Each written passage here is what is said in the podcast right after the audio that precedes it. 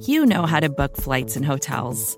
All you're missing is a tool to help you plan that unbelievable travel experience. That's why you need Viator. Book guided tours, excursions, and more in one place. There are over 300,000 travel experiences to choose from, so you can find something for everyone. And Viator offers free cancellation and 24 7 customer support for worry free travel. Download the Viator app now and use code Viator10 for 10% off your first booking in the app. Find travel experiences for you. Do more with Viator.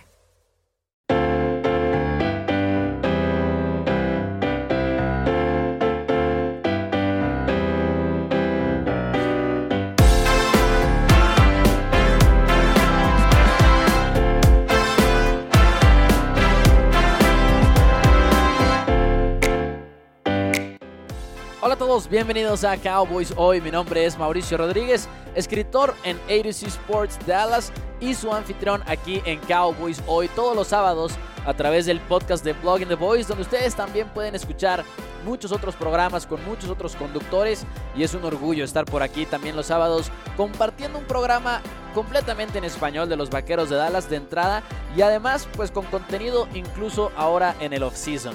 Ya se terminó la temporada regular, de todas maneras muchas cosas de las cuales hay que hablar. Y en realidad no nada más de los Vaqueros de Dallas, también del resto de la división del este de la Nacional, sobre todo en una semana en la cual ha sonado mucho el este de la Nacional. Y siendo específicos, estamos hablando de un movimiento que hacen las Águilas de Filadelfia y un movimiento que nos sorprende un poquito. No voy a decir que mucho porque ya se había dado a conocer que los Eagles estaban intentando intercambiar a Carson Wentz. Sin embargo, esta semana se hizo oficial. Carson Wentz sabemos que viene en una temporada bastante complicada en la cual termina el año como uno de los peores corebacks en toda la liga. Y en todos los sentidos. Eh, entregó el balón muchísimas veces. De hecho, si nos vamos nada más así directo a la calificación de Pro Football Focus, fue el coreback número 31 de la liga la temporada pasada lo cual es una cifra, creo yo, bastante impresionante para un coreback que en el 2017 nos dejó a todos con la boca abierta. Eh, estaba teniendo una temporada calibre MVP con el equipo de Eagles. Se lesiona, ya sabemos cómo se lesionó contra los Rams de Los Ángeles. Eagles de todas maneras avanza a la postemporada, empiezan a ganar partidos con Nick Foles al mando. Field Special, le ganan a los, a los Patriotas de Nueva Inglaterra. Nick Foles tiene su anillo del Super Bowl. Pero muchos recordábamos esa temporada como la temporada de Carson Wentz, porque fue cuando Carson Wentz se estaba imponiendo, eh, era, cuando todos pensábamos que el futuro era brillante para este joven quarterback de la Universidad de North Dakota State. Sin embargo, de ahí todo fue para abajo. En el 2018 baja el nivel, continúan las lesiones. En el 2019 juega una temporada completa, pero de todas maneras no le va bien. Y en el momento, en el 2019, volteábamos a ver el equipo con el que jugó. Y es que no estaban, no había receptores. Eh, Dallas Goddard, ala cerrada, Zach Ertz e incluso Miles Sanders, el corredor, eran los líderes en yardas por recepción en el equipo de las Águilas de Filadelfia. Y te hablaba eso de las lesiones que había en el equipo. Alton Jeffrey se lesionó, Deshaun Jackson se lesionó, muchos jugadores en este equipo de Filadelfia, sin mencionar también lesiones en su línea ofensiva. Y por eso se le puso el pretexto a Carson Wentz en el 2019. Algo similar empezó a suceder en el 2020 porque veíamos a un Carson Wentz trabajando con un pésimo equipo de las Águilas de Filadelfia. Sin embargo, llegó al punto en el que nos dimos cuenta que no nada más eran los jugadores que estaban rodeando a Carson Wentz, sino Carson Wentz mismo. Tuvo muchos problemas de puntería a lo largo de la temporada, de toma de decisiones, y creo que todos vimos por lo menos un momento de Carson Wentz en la temporada en el que nos quedamos pensando qué acaba de hacer este señor. Y fue una temporada frustrante y creo yo que a pesar de que como aficionados de los Vaqueros de Dallas tenemos este punto de vista en el cual pues nos acordamos del debate que había con Dak Prescott y Carson Wentz, eh, desde el punto de vista en el que muchos aficionados de los Cowboys odiamos a las, a las Águilas de Filadelfia, a pesar de todo eso, se siente uno un poquito mal, ¿no? Por Carson Wentz. Lo banquean en el 2020, entra el novato Jalen Hurts, que Jalen Hurts de entrada fue una sorpresa cuando Eagles lo seleccionó en la segunda ronda del draft del 2020 y fue todavía más sorpresa verlo tomar este rol de titular, ¿no? El año pasado para cerrar la temporada. Y, no regresa el trabajo para, para, Carson Wentz en ningún punto.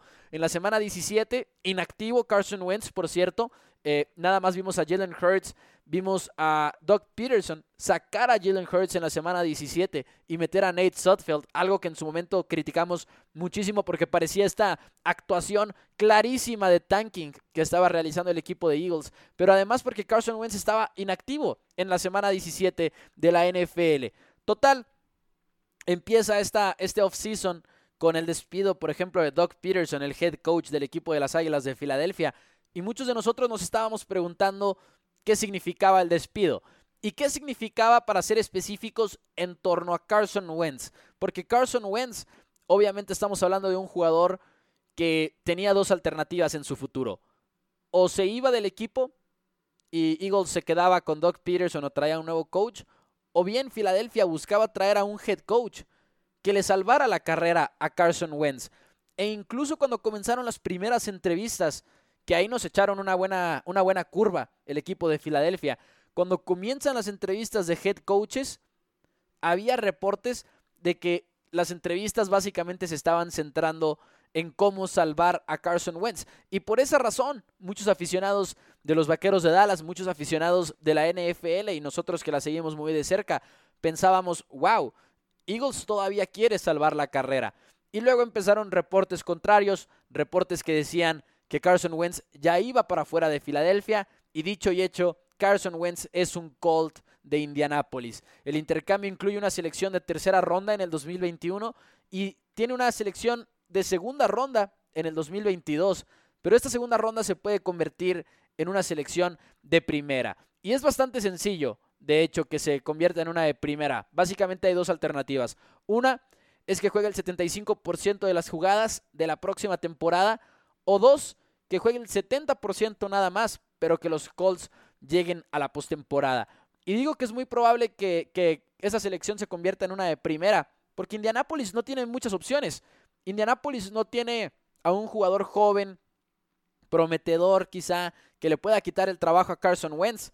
Pero al final de cuentas hay varias alternativas, ¿no? Digo, Carson Wentz se puede lesionar, Jacob Eason puede llegar a sorprender, no lo sé. Al final de cuentas, Carson Wentz tuvo una muy mala temporada y si se llega a acercar en lo más mínimo a, esa cifra, pues bueno, a, ese tipo de estadísticas, más bien a esa temporada, pues sí podrían eh, dejarlo ir, ¿no? El equipo de los Colts de Indianapolis. Es un acuerdo un poquito extraño, es un acuerdo que además en el top salarial significa varias cosas importantes para Filadelfia. Van a cargar 33, casi 34 millones de dólares en su tope salarial en dinero muerto, que es dinero que afecta al tope salarial a pesar de que tú ya no tienes a ese jugador.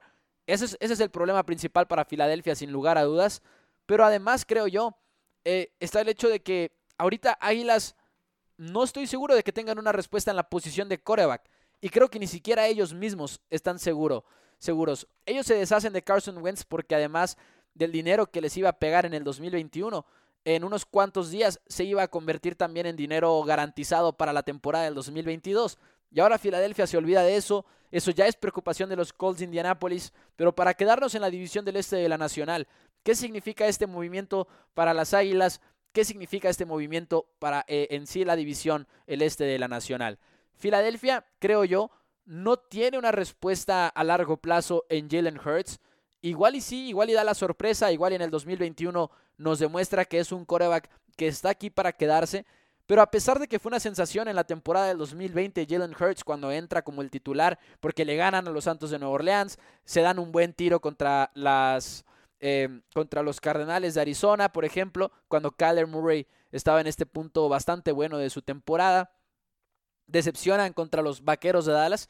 Y, yo estoy seguro que todos ustedes recuerdan muy bien ese partido de la semana 16 en el que los Cowboys controlaron muy bien a, Jalen Hurts, pero en sí empezó con mucha sensación, ¿no?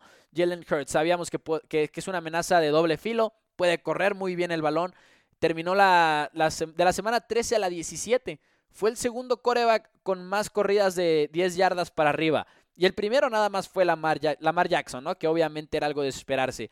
Tuvo otras cosas importantes. Jalen Hurts en sí lanzó el balón de manera. Eh, lanzó el, balón profundamente, constantemente. De hecho, si nos vamos a en la temporada, el promedio de yardas por, de profundidad promedio por cada vez que lanzaba el balón Jalen Hurts lo estaba, lo estaba lanzando 10 yardas cada vez. Y esa marca fue para el primer lugar, según Pro Football Focus. Pero en sí, sus estadísticas finales no son muy buenas. Tiene cuatro partidos, completa el 52% de sus pases nada más, seis pases de anotación, cuatro intercepciones, un rating de lanzador de 77.6, que no estamos nunca muy seguros de qué significa el passer rating, pero de todas maneras lo, ponemos ahí en la mesa. Corre para 354 yardas, que creo que eso es lo mejor de sus números, tres touchdowns y aquí un gran problema también que tuvo, 13 capturas y dos balones perdidos, 13 capturas y nada más cuatro partidos que inició como titular. Es una cifra bastante alta para Jalen Hurts y es una cifra que va más allá de la línea ofensiva, ¿no? Porque muchos dirían que ahí todo tiene que ver la línea ofensiva, pero en realidad también estamos hablando de lo que es, eh, de lo que es su, su habilidad para estar sintiendo la presión, para moverse dentro de, de la bolsa de protección y para poder extender las jugadas, ¿no? Pero el punto es que Jalen Hurts como lanzador creo yo que no demostró mucho en su primera temporada en la NFL. Así que me acuerdo que en su momento alguien lo preguntó y no me, no me acuerdo quién fue, pero me encantó este tweet y si no me equivoco, hasta lo mencionamos aquí en el programa. Pero si ustedes se acuerdan, díganme en Twitter, díganme donde ustedes me quieren decir, pero hubo un tweet en su momento durante la temporada regular, creo que fue de Bob Storm, Bob Storm que escribe para The Athletic, que decía, si Jalen Hurts es la respuesta, entonces, ¿cuál es la pregunta? Porque Jalen Hurts efectivamente lanzando el balón no se vio muy preciso, se vio con un brazo poderoso, se vio que podía correr bien, pero como un coreback confiable en el largo plazo, no estoy seguro. Eso no impacta mucho la decisión de dejar ir a Carson Wentz, porque al final de cuentas estamos hablando de un jugador que termina el año como uno de los peores mariscales de campo, pero de todas maneras nos hace preguntarnos un poquito cuál es el plan del equipo de las Águilas de Filadelfia, porque tienen la sexta, la sexta selección del draft de la NFL. ¿Es suficiente? ¿No es suficiente para ir por un coreback? No lo sabemos. Digo, no va a estar Trevor Lawrence, eso está más que claro. No va a estar probablemente Zach Wilson, quien muchos esperan va a ser el segundo coreback en irse del draft de la NFL. Y no es que tampoco tengan mucha munición para subir en el draft de la NFL. Y quizá vaya a estar Trey Lance, quizá vaya a estar otro coreback, eh, hasta el mismo Justin Fields, podríamos decir que llegue hasta el pick número 6. Pero si no es el coreback que le gusta a Filadelfia, ¿valdría la pena llevárselo? ¿Vale la pena esperar para ver otras alternativas? Es difícil saberlo, pero Filadelfia definitivamente tiene que añadir un poquito de competencia a, la posición de coreback. Y de hecho han dicho que así va a ser. Así han dicho que, va a ser el, paso que va a tomar el equipo, que no confían por completo. Bueno, no, han dicho no confiamos eh, en Jalen Hurts, pero definitivamente es algo que han hecho, que han dejado en claro. Va a haber competencia en la posición de coreback del equipo de Filadelfia. ¿Y qué significa esto para el resto de la división? La verdad es que se pone a ver uno la división del este de la Nacional y tienes a Águilas con Jalen Hurts u otro coreback. veamos quién termina siendo. Tienes a Washington que tiene por ahí extendieron a Taylor Heineke, por lo menos, ¿no? Pero dejaron ir a Dwayne Haskins. Ahorita siguen teniendo, por supuesto, a Kyle Allen, que se lesionó la temporada pasada. Según yo, lo, siguen teniendo hasta la... No, expiró su contrato también de Kyle Allen. Es cierto, expira su contrato este año. Así que tenemos otro equipo que no sabemos exactamente qué va a hacer en la posición de coreback. Alex Smith queda claro que no es una respuesta. Me encantó su historia muy merecido el premio de Comeback Player of the Year. Yo soy de los que piensa que deberían de cambiarle el nombre al premio, pero cuando lo vimos en la cancha no vimos un muy buen Alex Smith, no vimos un buen coreback en realidad. Claramente hay muchas cosas que superar y probablemente Alex Smith incluso vaya a considerar el retiro ya este offseason. Pero Washington no tiene coreback, volteas a ver a los gigantes de Nueva York, tienes a Daniel Jones que sigue dando ahí destellos prometedores, que tiene un muy buen brazo, que tiene buen poder, tiene buena puntería, pero de todas maneras no ha hecho una declaración, creo yo, como la que hizo Dak Prescott. Incluso el mismo Carson Wentz, podríamos decir, en el 2017, ¿no? Aunque fue nada más una temporada. De todas maneras, Daniel Jones tiene muchísimo futuro, quizá, ya lo veremos, pero Gigantes está en esta situación en la que no sabemos qué va a pasar en su posición de coreback. Y luego hay un equipo en esta división que podría aprovecharse de esta situación, que podría voltear a ver a Washington, podría voltear a ver a Filadelfia, podría voltear a ver a los gigantes y podría decir, ninguno de mis tres rivales divisionales tiene coreback. Definitivamente tengo que aprovechar la oportunidad de extender a mi coreback, que es uno de los mejores en la NFL eh, a estas alturas del partido, es uno de los más prometedores y además todavía ni siquiera llega a la etapa cumbre de su carrera. Lo voy a extender, adelante. Hay un equipo que debería de pensar así. Los Vaqueros de Dallas no han extendido a Dak Prescott, sin embargo, y siguen en esta posición en la cual como que no se deciden a aprovechar esta oportunidad tan única que les está ofreciendo el este de la Nacional. Y ni siquiera diría yo que el este de la Nacional nada más. Estamos hablando de toda la conferencia nacional. Tampa Bay, digo, lo platicábamos la semana pasada cuando hablábamos de los momios del Super Bowl 56 y quiénes eran los equipos favoritos en los ojos de Las Vegas, de New Jersey, de los casinos. Y veíamos que no hay una nacional tan amenazante como en años anteriores. Digo, si hay muy buenos equipos, están los Packers, están los Bucaneros de Tampa Bay, pero por ejemplo Santos desaparece o vamos a pensar que desaparece si es que Drew Brees sí se retira como se ha reportado y si tienen 100 millones encima del tope salarial. Hay muchos jugadores que van a perder por ahí en Nueva Orleans. Y Dallas está en esta situación en la que no quieren aprovechar la oportunidad. Al parecer, digo, todavía hay tiempo para extender a Dak Prescott, pero de todas maneras es este estrés que nos causa el hecho de que todavía no lo hayan extendido. Y de hecho, algo de lo que quería platicar el día de hoy es de las fechas, las fechas para esta, este offseason de la NFL y lo que significan para el equipo de los Vaqueros de Dallas.